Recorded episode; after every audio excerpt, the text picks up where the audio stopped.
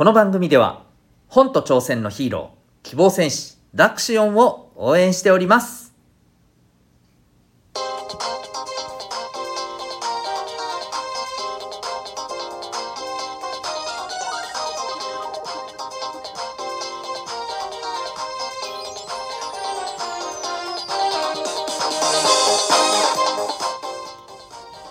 小中高生の皆さん日々行動してますか？あなたの才能と思いを唯一無二の能力へ。親子キャリア教育コーチのデトさんでございます。小中高生の今と未来を応援するラジオ「君ザネクスト。今日は何を羨む？というテーマでお送りしていきたいと思います。はい本日もお聴きいただきありがとうございます、えー、小中高生の皆さんこんばんは。こんばんはですよねもうね。ぶっちゃけ夜ですもんね。はい。えー、ということで、今日はちょっといつもよりも遅くなりましたが、えー、お送りしてまいりたいと思います。えっ、ー、と、今日はですね、まあ、何を羨むというテーマなんですけれど、えっ、と、ツイッターをしてる人は、ちょっとこのことをご存知かもしれないんですけれど、えっ、と、先週、まあ3月末頃にですねなんかちょっと話題になっていたらしいということで僕もですね先日、えー、あこういうのあったんだっていうのをね、えー、知ったんですけれどえっ、ー、とまああるツイートがですね、まあ、バズりましてで、まあ、そのツイートっていうのがちょっとねあなるほどなーってまあ私はすごく思ったはいあのなんていうのかな、えー、ツイートだったというか、まあ、ツイートの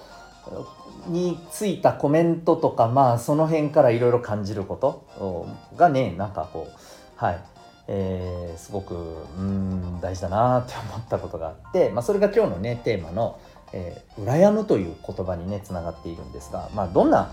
ツイートかというとですねえっ、ー、と皆さん芦田愛菜さんご存知ですかね？えっ、ー、と今年からこの4月から高校3年生になる、まあ、芸能人の方ですね。えっ、ー、と「まるまるもりもり」というともうあの「あああの歌ああれ歌ってる子」みたいなね、まあ、それはもうだいぶ昔の話なんですけどもう10年以上前ぐらいの話かな。はいえー、彼女はまだもうねすごいあの子役の頃にね、えーまあ、ドラマのあの中でね歌った歌で、まあ、有名になりましてで、まあ、そこからね、えっと、一旦なんていうのかなこう学業に専念したいということで一旦芸能活動をストップしてまたねあの、はい、再開してでまあ今度高校3年生ということでですごくねなんかあの、まあ、勉強もできるしそして、えー、演技もねすごくいいしまたねすごくあのえー、綺麗なお姉さんでね、えー、になってっていうことでねまあなんというか、うん、この人弱点なんかあるんですか？みたいなね ぐらいのまああの方ですね。もちろんねもう好みというのは人それぞれあると思うんですけど、まあ、そんな芦田愛菜さんにのツイートじゃないんですよ。その 芦田愛菜さんの同世代なんらしいんですねのある方のツイートなんですよ。で、まあ、まあ、どんなツイートかというとですね、ちょっとそのまんま読んでみると、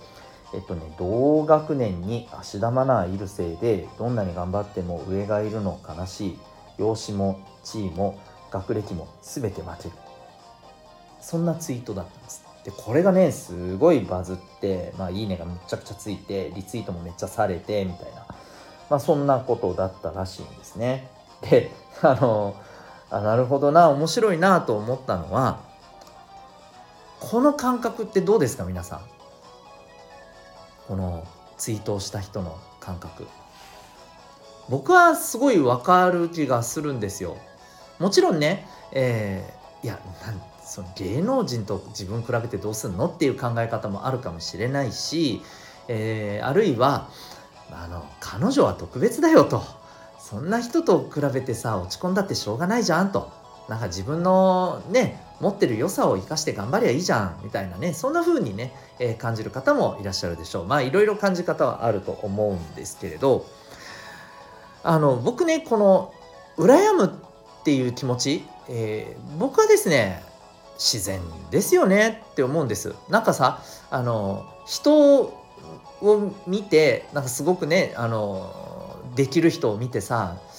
いいなってなんか羨むことってなんかさマイナスな感情？その羨んでるその人ってなんかどうなの？みたいな。なんかそんな風に見られるなんか風潮って最近あるような気がしていてその例えばさっきも言いましたけどいや自分なりのもの目指したらいいじゃんみたいな。ね、人と比べてどうすんの？っていうの。それ確かに分かるんですけど、まあ、その延長線上にさなんか人とえっ、ー、とねなんかできる人を見て羨ましがることってなんかそんな自分って恥ずかしいみたいな。そういう羨ましいってってあのね、え、思っている自分ってなんかちょっと醜いみたいな。なんかそんな風に思ってしまって余計落ち込むみたいなね。なんかそんな人っていないかな結構いるんじゃないかなって思ったりするんですよ。まあ、このツイートはねすごくあの印象的な、ね、ツイートですけど、まあ、そんなさあのすごい人じゃないにしてもさ身近ななんか誰かと比べて羨んででそれをそんな気持ちになってる自分ってなんかあ小さいなダメだなみたいな。そんな風に思ったりしてませんかね、えー、今日はそういう人にね是非ね、あのー、伝えしたいんですけどいやその気持ちめっちゃ自然だよね。何が悪いのって感じだと思いますよ、うん、だってそれってさ自分に対して希望を持ちたいからじゃないですか。その裏返しだと思うんですよ。これってあのアドラー心理学っていうね心理学の中でいうね劣等感っていう言葉なんですよ。要するに、えー、もうこういう風になれたらいいなっていう思いがねあってでそれと比べて今の自分はっていう風に感じてその差があってああってちょっとねなっちゃうわけですよね。これ誰だってありますよ。うん、だしこれがあるのはいいですか？そうなりたいなっていう思いがあるっていう証拠だよね。例えばさ変な話芦田愛菜さんを見ても別に何も感じない人は感じないわけじゃないですか同世代でもね例えばね。うん、で、まあ、それはいいか悪いかは別としてそんな時っていうのはうん何て言うのかなそうなりたいっていうものがそこにないってことですよね。うん、ある意味まあ私そんな人ってほとんどいないんじゃないかと思ってるんだけれどもうんとこうなりたいなっていう思いがもう本当に1ミリも一かけらもないっていう人は多分劣等感を感じる瞬間人を見て羨むっていうふうに感じる瞬間なんか全くないと思うんですよ。うん、でそれはあのいいそこだけ見れば切り取ってみればいいのかもしれないけどでもねそれ多分じゃあどうなりたいかっていうものも多分ないんですよねその人には少なくともその時点では。それってなんかちょっと味気なさすぎるねあの毎日になりませんっていう気がするんだよね。うん、だから私は劣等感があるのはあの全然健康的だとある意味思っているしいいと思います。それを感じる自分を何て言うのかな下げる必要はない、うん、卑屈になる必要なんか、うん、全然ないと思います。ただねただもう一つ。じゃあそこでね何に羨んでるの？今日のテーマですよ。何を羨んでるの？どの部分のところに対して自分は劣等感感じてるの？ここがねすげえ大事だと思うんですよ。だ例えばこのさっきのツイートの例で言うとさ、